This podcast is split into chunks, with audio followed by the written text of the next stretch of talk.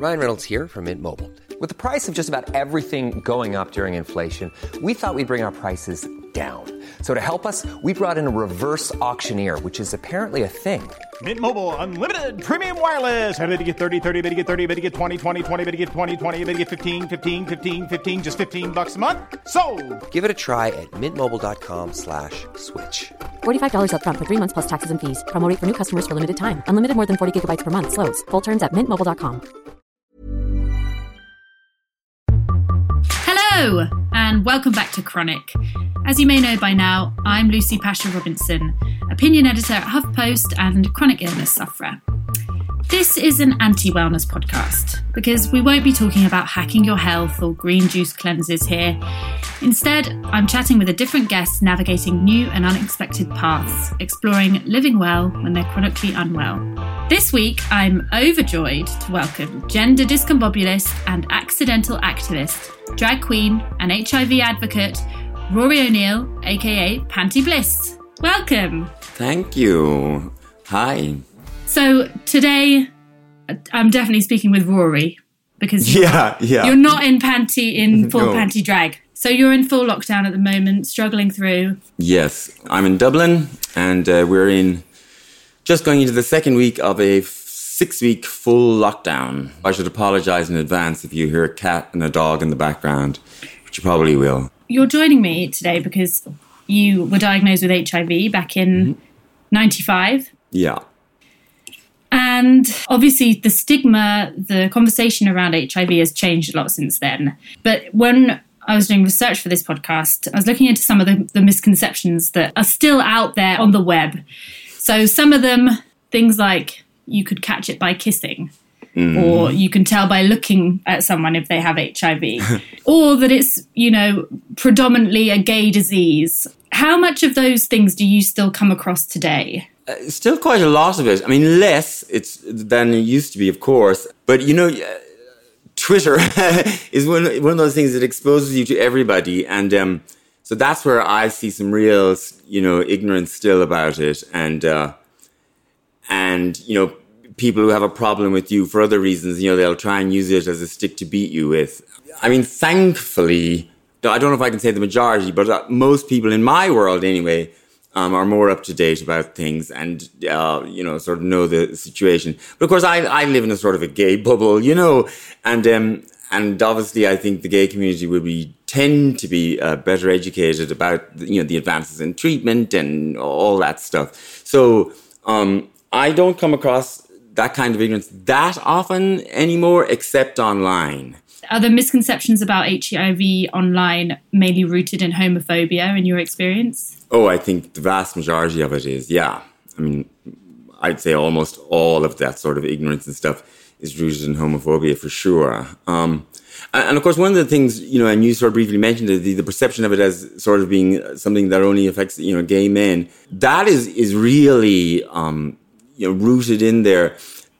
There's two things about that. One is, you know, depending on the part of the world you go, you know, the perception is entirely different. Um, so I, I've visited a lot of HIV projects in Africa and Asia and that, and, and there it's, um, it, you know, it's, it's very much women are sort of bearing the brunt of it. Um, and you'll sort of go to, you know, clinics, uh, you know, I've been to say clinics in Mozambique and it's all, you know, young pregnant women. Um, so, so the perception in different parts of the world is very different than you know our part of the world, where it's very associated with the gay community. But even that, but even that is a misperception because if you go to my clinic, for example, yes, I, you know there are gay men there, but there are also lots of women, lots of you know uh, drug addicts, just a, a whole range of people. So it's much more. It affects a much broader swathe of society than people think. Yeah.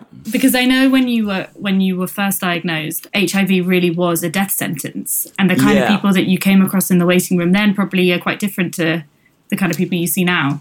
Well, it's not just the people in the waiting room; it's the waiting room itself, even. Um, so I was diagnosed in '95, and on my first visit, I was basically told I had maybe around five years uh, to live or something. My first visit to the with the consultant, um, so she gave me all of the the medical side of things, and then I was immediately shunted to the next room where there's a social worker who's um, there to hold your hand because you're um, now on this you know journey to death and It's like uh, palliative and- care, basically. Yes, and and then she was giving you all the information about how you know the various state benefits that would be available to you to make your dying more comfortable. You know, your blanket allowance and a fuel allowance and all this sort of stuff. Um, and so it was very much geared towards death, essentially. And uh, and in my, I go to the the largest um, HIV clinic in in Ireland. Um, and he, and it is was then and even today still is actually sort of hidden away at the back of the hospital because people are embarrassed to be going, and uh, there's still this sort of shame about it. And um, but but back then in '95, the clinic had this just grim, depressing atmosphere about it. You just saw people who were literally at death's door. And so you'd go and you'd see there'd be a lot of people waiting. Um, and you'd see people who were, you know, skeletal or incredibly ill looking. And you'd see people that you maybe saw every week for a long time and then you just stopped seeing them. So it was just this sort of the death was just hanging over us constantly. Um, and so if you go there now, all these years later, because around 95 was when these, the, you know, effective drug treatments were just beginning to be developed. Um, Yeah. And so things have improved and improved and improved and improved. Um, and, and now, like most people, I just go to the clinic twice a year. And, and it's basically they just check everything's still going fine and, you know, you get your medication. Um, and I take my one pill a day, you know, and get on with my life sort of. But if, when you're in there now, it has become just a dull, boring, ordinary clinic um, where it's just people just looking at their watches and you know, trying to get the, you get their bloods done as fast as they can and leave. And you know the this even the staff you know they complain about the normal ordinary things that staff in other clinics you know you expect about their rosters or the weather or whatever. Yeah. whereas in 95 that wasn't the case because um, they had just much bigger grimmer things to be complaining about And how much of that was that atmosphere back in the 90s? How much of that was compounded by the messaging, I suppose, around HIV? Because there were all the, the kind of government ads saying, don't die of ignorance. There was all the, Mm-hmm. Yeah. there was a lot of shaming, I suppose, involved as well with the idea that you could potentially contract HIV. Yeah. How much did that kind of compound that already really difficult experience? massively because um on the one so i was diagnosed i was in my yeah, i think i was 26 or 27 or something. And um you know for a 26 or 27 year old to go along to your GP you know and in my case completely unexpected to be told you know you've you're hiv positive and you know and you've got a couple of years to live. Um that is hard enough but then at that time, especially, and to some extent still, but certainly at that time, what made it, you know, exponentially worse was the fact that uh, your your death and your dying was going to be sort of hidden and sort of shameful, and uh, things like you know your family would would be wouldn't want to be speaking about it openly. Uh, they wouldn't. It's not like in a normal circumstance, if somebody was dying of leukemia or something, all the neighbors would like would be you know, like you know, oh you poor thing, and you, to, my mother and talking about it, and you know all of that. Because the shame and the stigma around being HIV positive was so enormous, and the fear around it, um, that people wouldn't talk about it, and people did want to keep it a secret, and and people were afraid would be afraid to touch you and uh, you know to share you know a, a meal table with you so um so the the death associated with it was really uh, lonely and sort of grasping and and marked if you know what i mean um so and and in, and in lots of ways, I think that uh, well, first of all, that contributed to a lot of the deaths because people didn't want to get tested, or they got tested and then and never went, you know, back to the clinic for treatment and everything because they were so afraid of all of that.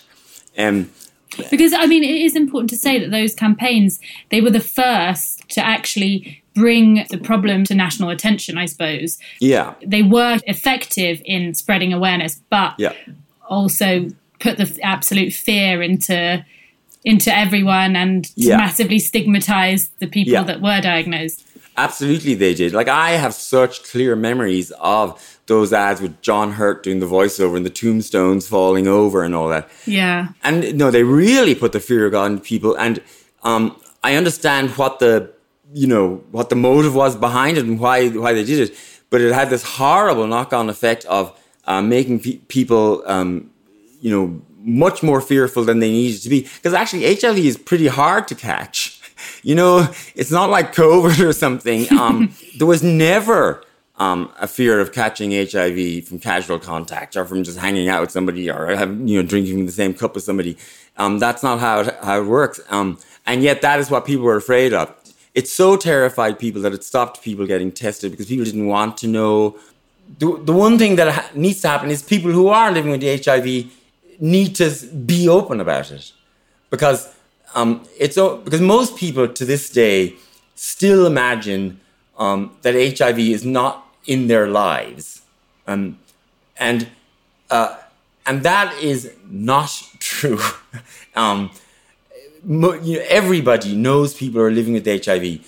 You just don't know it because those people don't feel that they can tell you. That's so interesting because it's not something. I mean, v- probably very ignorantly of me. Um, in my, you know, I'm a heterosexual woman, cisgender woman. but I, I, I, I did, I wouldn't think that I would know anyone really uh, with with HIV. Well, I'm here to tell you, you absolutely do. You absolutely do. Like if you go to my clinic, it's you, the, the, every kind of person is there, and they come from, you know, big cities and small villages. And and one of the things, the reason that I'm quite passionate about the whole, you know, stigma side of things is because, um, you know, I, you know, might be on the, the radio or the TV here, and uh, especially when I say World AIDS Day or something, it'll come up or know, come up in another context, and I you know will talk about my experiences of it, and and I'm always very aware then that for the next few weeks I'm going to start getting emails and you know letters or whatever from people that I don't know, total strangers, um, who are writing me to tell me that they're living with HIV, and they're they're reaching out to me because they've never told a single soul ever in their lives. You know, they've never told a family member, they've never told a friend, they've never told a co- coworker. Um, and to them, it is this massive, huge psychological millstone around their neck that's slowly killing them. It would be very different for me if I was living in a small town, you know, rural town. I was working in the local factory and playing on the local football team. Um, then it would be incredibly difficult, I think, for me uh, to be open about living with HIV. So, when you were first diagnosed, how did that come about? Did you have symptoms, or were you uh, going for Nope. routine testing? I um so I was like 27 um and I my, my memory of it is that I was sort of maybe feeling a little generally unwell um but I hadn't it wasn't something that I was thought oh this is a possibility um I thought I was just stupid and young or whatever but um, I wasn't expecting anything, and I just went to my GP, and he did some blood tests, and one thing came back with I think it was you know a low uh, platelet count, and I remember him sort of just sort of saying, um, oh, well, you know, there's all sorts of reasons why that could be. Um, so we'll just sort of look into a few of those and, um, and we'll do a HIV test as well. You know, that's one of the many possible reasons, but you know, and, uh, so he did the HIV test, but I still wasn't concerned. Um, and then he called me a few days later when the results came back, whatever. And he asked me, I always laugh about this because uh, he asked me to come into his office at 5 p.m. And I didn't know then, but I know now that that's a really bad sign.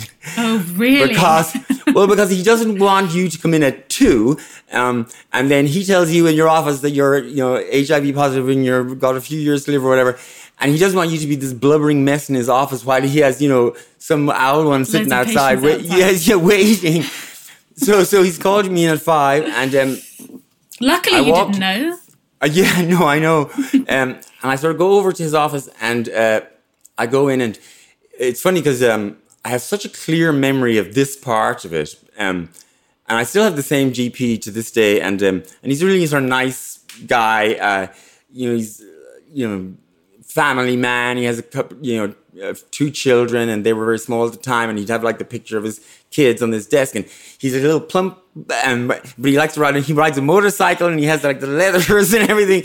um, and he's just a very nice sort of fella. And uh, and I can remember him sitting opposite me, and I and he tells me, um, and I felt really sorry for him because I could see how uncomfortable he was.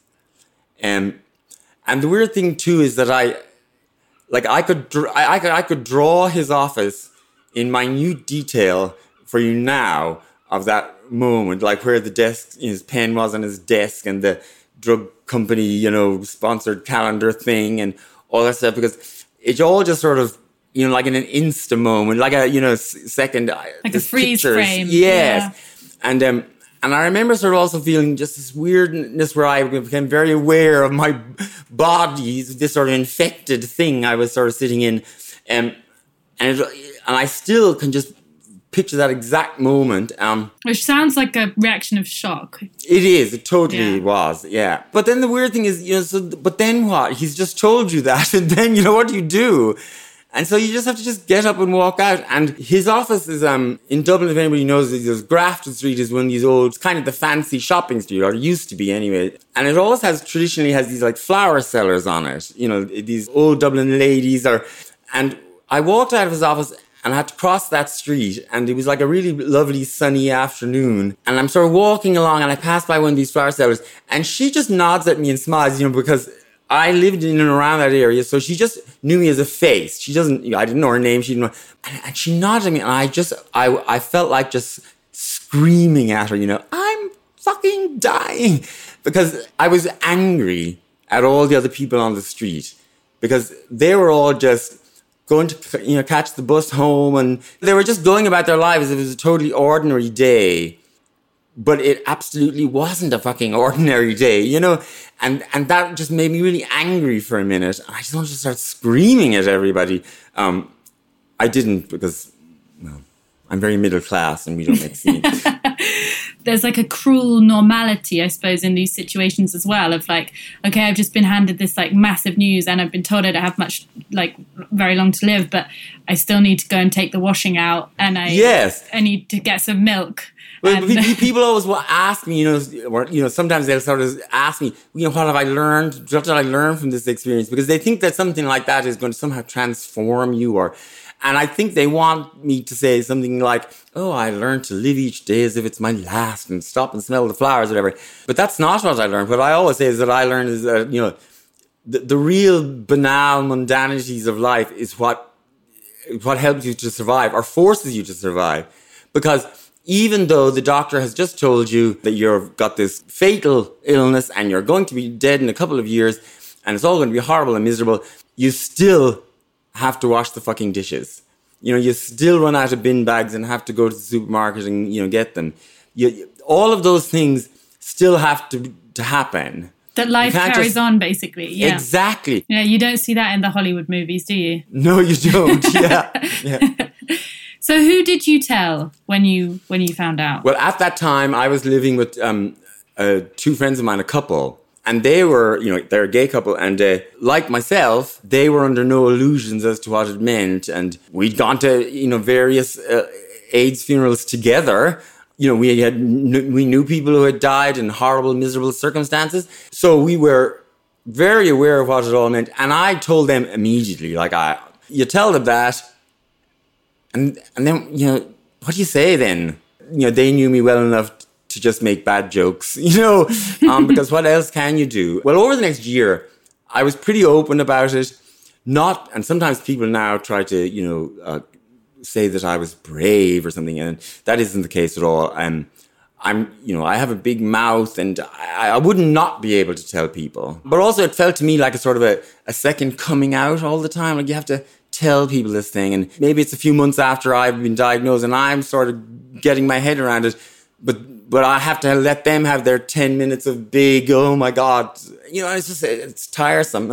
but I didn't tell my parents um, for about a year. I, I, knew I would have to tell them because I, I knew that from just coming out as gay. You can't hide these things from people you're close to you or you turn your family into acquaintances, if if you know what I mean.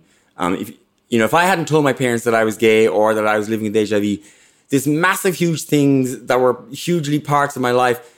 You know, if I'm keeping that secret from them, in a sense, I'm keeping myself secret from them. I would have preferred to tell my parents a hundred times over that I was gay than to tell them this. Well, first of all, it, it seems cruel.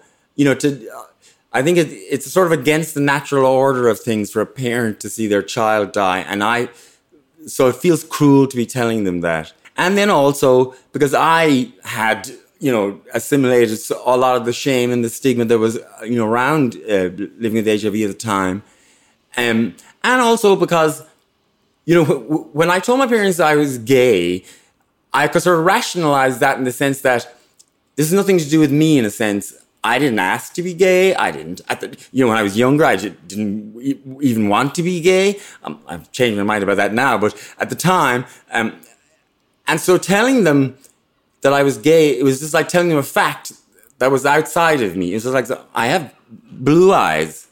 Um, I didn't, you know, so I wasn't sort of, I didn't, I didn't feel guilty about it in, in that sense because there was nothing I could do about it.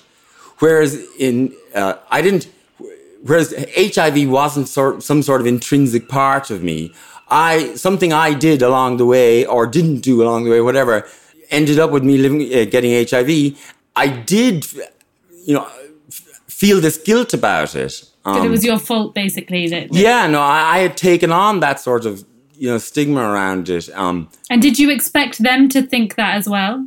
Did you expect them to think he's brought this on himself? Yeah, I think there was a part of me that fear that part of them would might would think that because because in, in some ways it's true in a sense.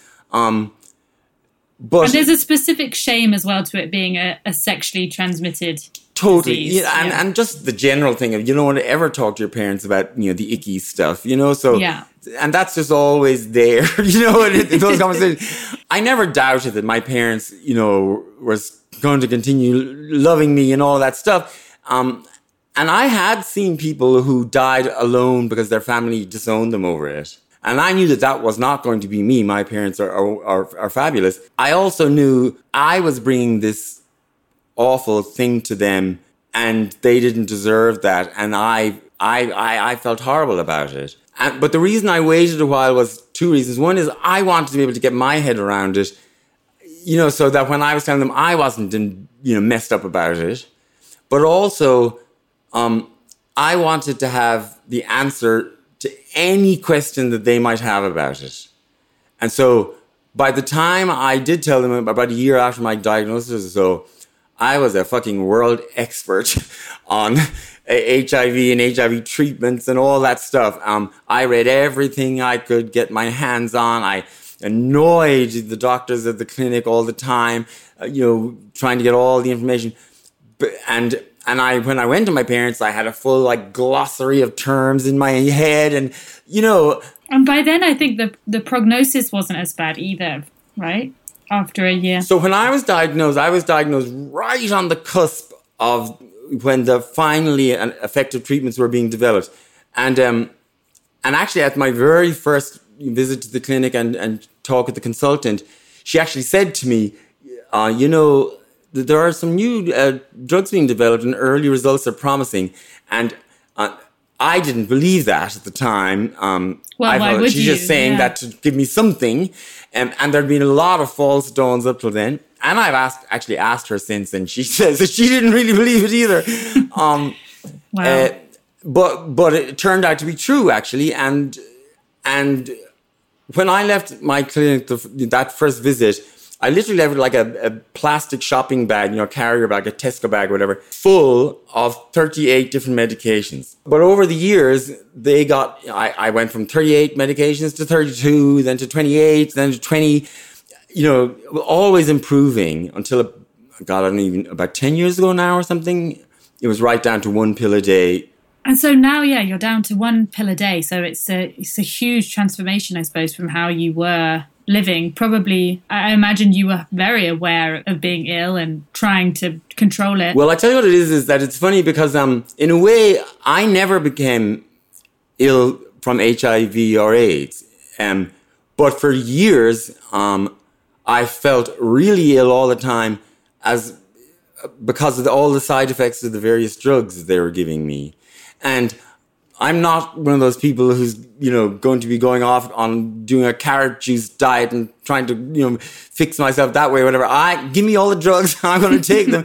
um, I was aware that I was feeling sick not because I had developed, um, you know, gone on to develop AIDS.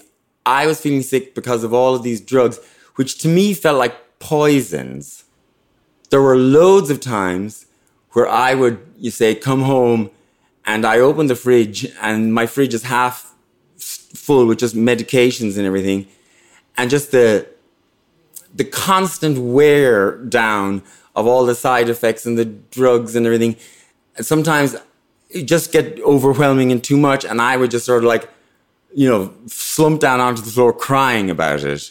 And there was a small part of me that always somehow believed that I wasn't going to die of it. And that bit of stubbornness in me helped me to continue taking all those drugs when I really didn't want to. I think if, if you're dealing with any kind of chronic condition, especially if it's something that, that is uh, life threatening or life impacting, then um, then resilience is just absolutely vital, isn't it? Yeah. How else how else do you get through? So I know you describe yourself as an accidental activist.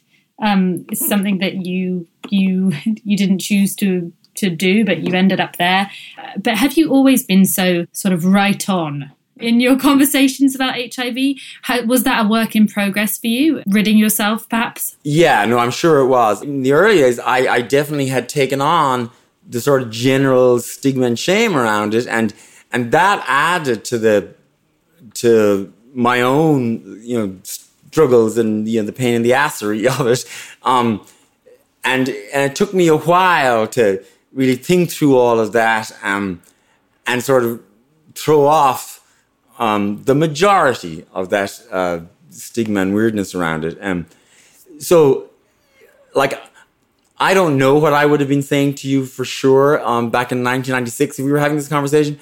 But I'm sure if, if there was one and we went and looked back at it, I'd probably cringe at some of the stuff I'm saying. Um, because because everything is this sort of learning process as you go through and um, and you know and it's funny because even now occasionally I'll feel a little sting of shame or embarrassment about it depending on the situation and I have to sort of give myself a stern talking to. Um, like if it comes up incredibly casually out of the blue somehow, like you're talking to a taxi driver and something, whatever, I can't, you know, somebody says something and it suddenly it, it feels appropriate that you have to sort of say or explain something. And so even at times like that, sometimes even now, I'll feel a little ickiness about it. And I have to sort of give myself a little snap out of it. I think if you are telling a taxi driver that you're living with some other condition, um, you, you may not, you may hate it for all sorts of reasons, but, but one of the things you're not probably worried about is that the taxi driver is going to sit there blaming you for it. Mm-hmm. Yeah, if you say you've got diabetes or something, poor or you, or whatever. Yeah. Whereas there's always this thing with HIV that you don't know is the taxi driver sitting there thinking, "Oh, well, Are they going to be making judgments about my lifestyle? yes, Do they have oh, certain what did he do to deserve about- that?" Or Yeah. you know, punishment from God nonsense can come up too, and everything. punishment so from um, God? Wow, yeah. I want to talk about uh, the ethics of disclosure. I suppose we're at a point in, in terms of what we know about HIV that that there are drugs that mean that you can be completely undetectable. Uh, you can live with this virus and it not having any impact on your life, and there be no risk of transmitting it to a partner. Do you still think it's important to speak out? So was, there was a long time after my diagnosis where, you know, sex and romance and all that just was not on my horizon at all. And then I, I really, really clearly remember the first time that I did have sex with somebody after my diagnosis, and I didn't tell him. Now we had safe sex and everything, and then afterwards, uh, I was just like so um, in my in my head, I was having this huge drama about it, and I sat up in the bed and blurted it out to him. I had no idea how he was going to react. It turns out he was totally lovely, and um, 30 years later, we're still great friends. um, uh, Nowadays, I have absolutely no qualms in saying, no, it's none of anybody else's business and you don't have to tell them. Because if you're on treatment and you're under, you have an undetectable viral load, I don't want to dump all these uh, terminology on people, but essentially, if you're on uh, treatment nowadays, you can't pass it on. U equals U is what we say. Undetectable equals untransmittable. You know, everybody knows people are living with HIV. You just don't know it because those people don't feel that they can tell you. And so for me, I feel that um, it's imperative that people like me who can relatively easily be open about it absolutely have to be because because then I think you know when people are open about it and sort of come out because it's the same thing like as coming out as gay it, you know when I come out it makes a little bit more room behind me for somebody else to come out and and there's a kind of a domino effect the stigma is the part that is actually damaging people. Um, and also it, it, um, it also stops people getting tested and all of that because people are afraid of what the results might be and they're ashamed to be go- seen going into the clinic and all that stuff. The, uh, the HIV won't kill you, but the stigma will. Yeah, no, absolutely. I, I think that's true.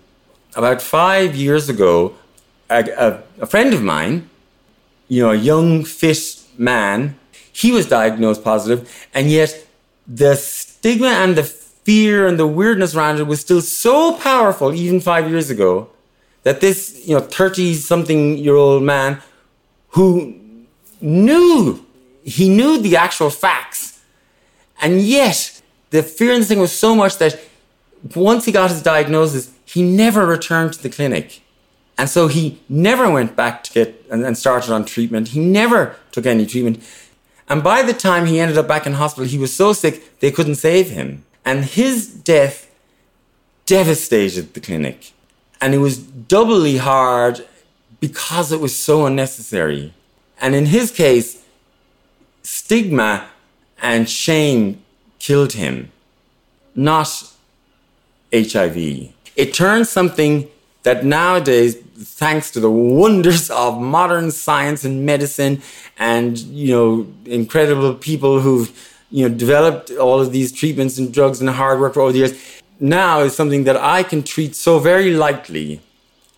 I get up in the morning, I have my breakfast, I take the pill, and while I'm taking that pill, I'm not even thinking about it. I'm not sort of thinking, this pill is saving my life. I often sort of have to sort of, oh God, did I take the pill or not? You, you know, like in the same way that you sometimes you can't remember to brush your teeth. Yeah, yeah, you know, because it's just all automatic pilot.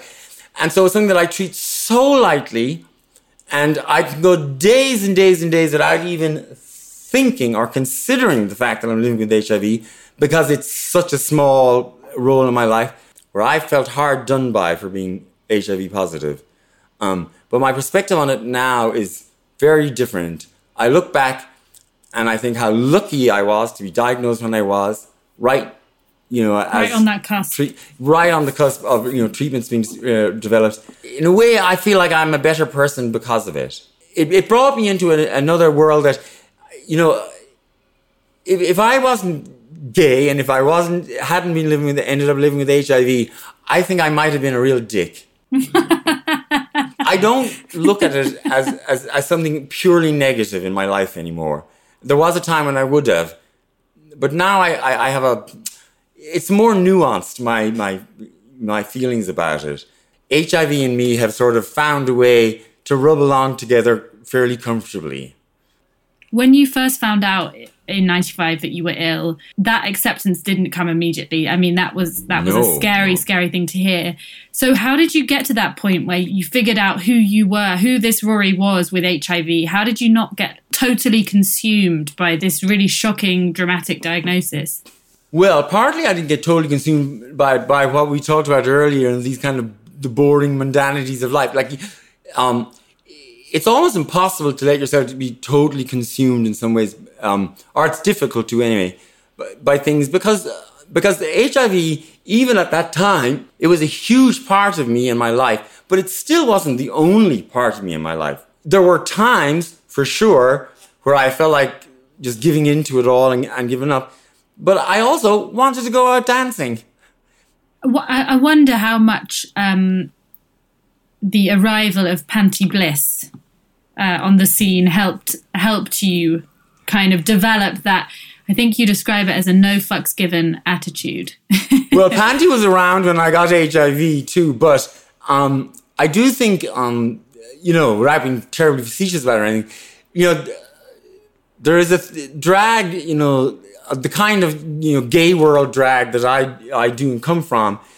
Uh, it is a kind of a superpower. It's uh, you know, it's like a it's this armor you put on, and and I made a very conscious decision uh, to make jokes about it in my act and on stage and all of that, to laugh at it because I felt very strongly that that it was a good thing to do. Well, because I think it's hard to fear something if you're laughing at it. it sounds sort of weird, but I do think she did help me just get on with all of these, you know, that stuff because she is a bigger, bolder, uh, more brightly colored version of me. And whereas I might sometimes, you know, in quiet moments over the time over the years, have felt defeated by it and ended up on my kitchen floor in front of the refrigerator crying about it. Panti would never do that, you know, and and also um, I had a, I don't know how long ago, a long time ago anyway. I I sat down and had a really hard think about how I wanted to be publicly about it, and I made a very conscious decision uh, to make jokes about it in my act and on stage and all of that. Um, I made a very conscious decision to laugh at it because I felt very strongly that the the fear and the stigma around it was amplified because everyone was afraid to even mention it. And so that definitely helped me personally. But I, I, I, I very consciously made the decision to make all these jokes, you know, because it felt good to laugh about it. Because up until then, for me anyway, it had just always been this heavy darkness. Um, and that made it feel heavier and darker. And once I was able to start publicly laughing about it, and and the absurdities of it because of course there's all these absurd things that happen along the way with it. Um it just made it easier. It, it made it um it, start, it, it turned it from being this huge bogeyman into something that was more realistic. Um that it was a part of my life um but not the only thing in my life. In fact last time we spoke you said something that really made me think. And uh you're you're going to find this funny, but it was that RuPaul quote that I love. In a way, it's almost become one of my little life's mottos, and it has given me great comfort uh, over time in lots of different situations. It, and the quote simply is, "What other people think of you is none of your business," and that has been, to me, that's a really powerful way of looking at at things because. Um, you know, people will come at you with stuff. And if it's if you're a gay drag queen with HIV, some of it is going to be horrible stuff. And also people will have ideas about you that you may be entirely off base or wrong, whatever. Um, and you can allow that to bother you and you know, you can go over in your head and and let it worry you and you know disrupt you um, and discombobulate you. Um, or you can try and sort of rise above it. I, I, think it's obviously it's so relevant here when we're talking about a um, uh, a condition that carries so much stigma. Because well, also because one of the things that annoys me about um, you know having a chronic condition or or living with anything that makes you sort of uh, out slightly out of the ordinary is not only is there a pressure for you to be that perfect person with that thing um, because you feel like you know you have to sort of I don't know represent or something. But there's also the thing where you uh, you often find yourself in a situation where you're trying to make the other person feel comfortable around you and your condition or whatever. Um, and that always just really annoys me. Why am I feeling like I have to make them feel comfortable with me? I'm like I feel like I sometimes you, you are forced to take you feel an obligation which you shouldn't have to, but you do take on this feeling of an obligation to make other pe- to do the work of making other people feel comfortable when that's their work. Do you know what I mean?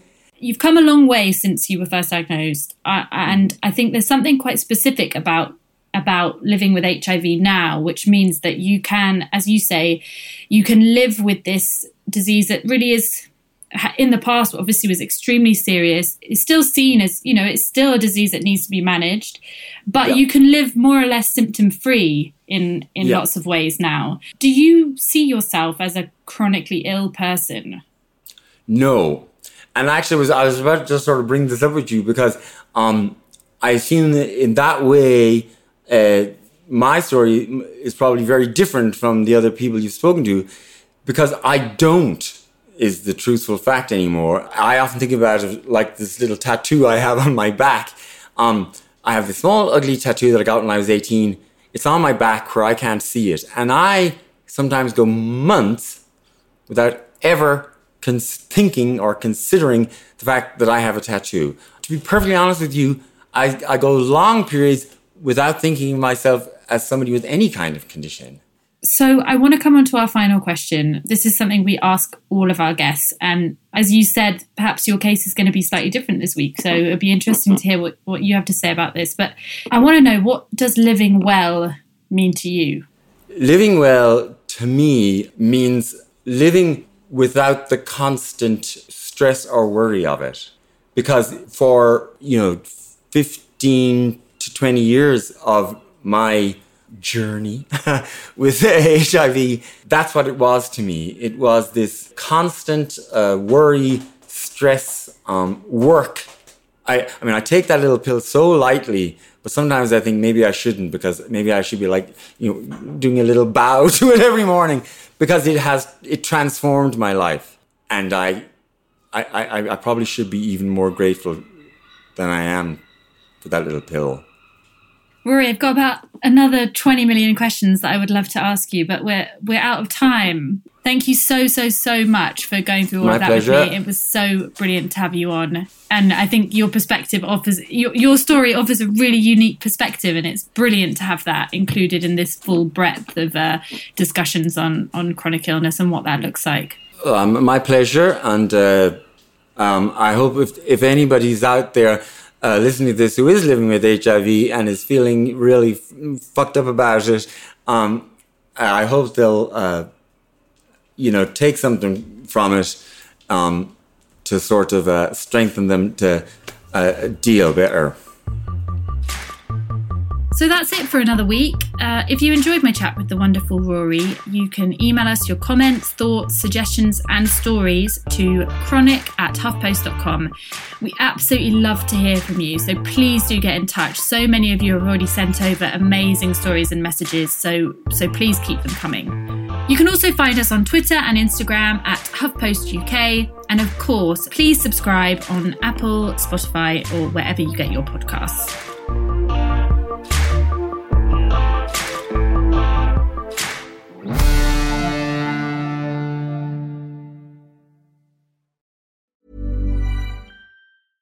Ever catch yourself eating the same flavorless dinner three days in a row? Dreaming of something better? Well, HelloFresh is your guilt free dream come true, baby. It's me, Keke Palmer. Let's wake up those taste buds with hot, juicy pecan crusted chicken or garlic butter shrimp scampi. Mm. Hello Fresh. Stop dreaming of all the delicious possibilities and dig in at HelloFresh.com. Let's get this dinner party started.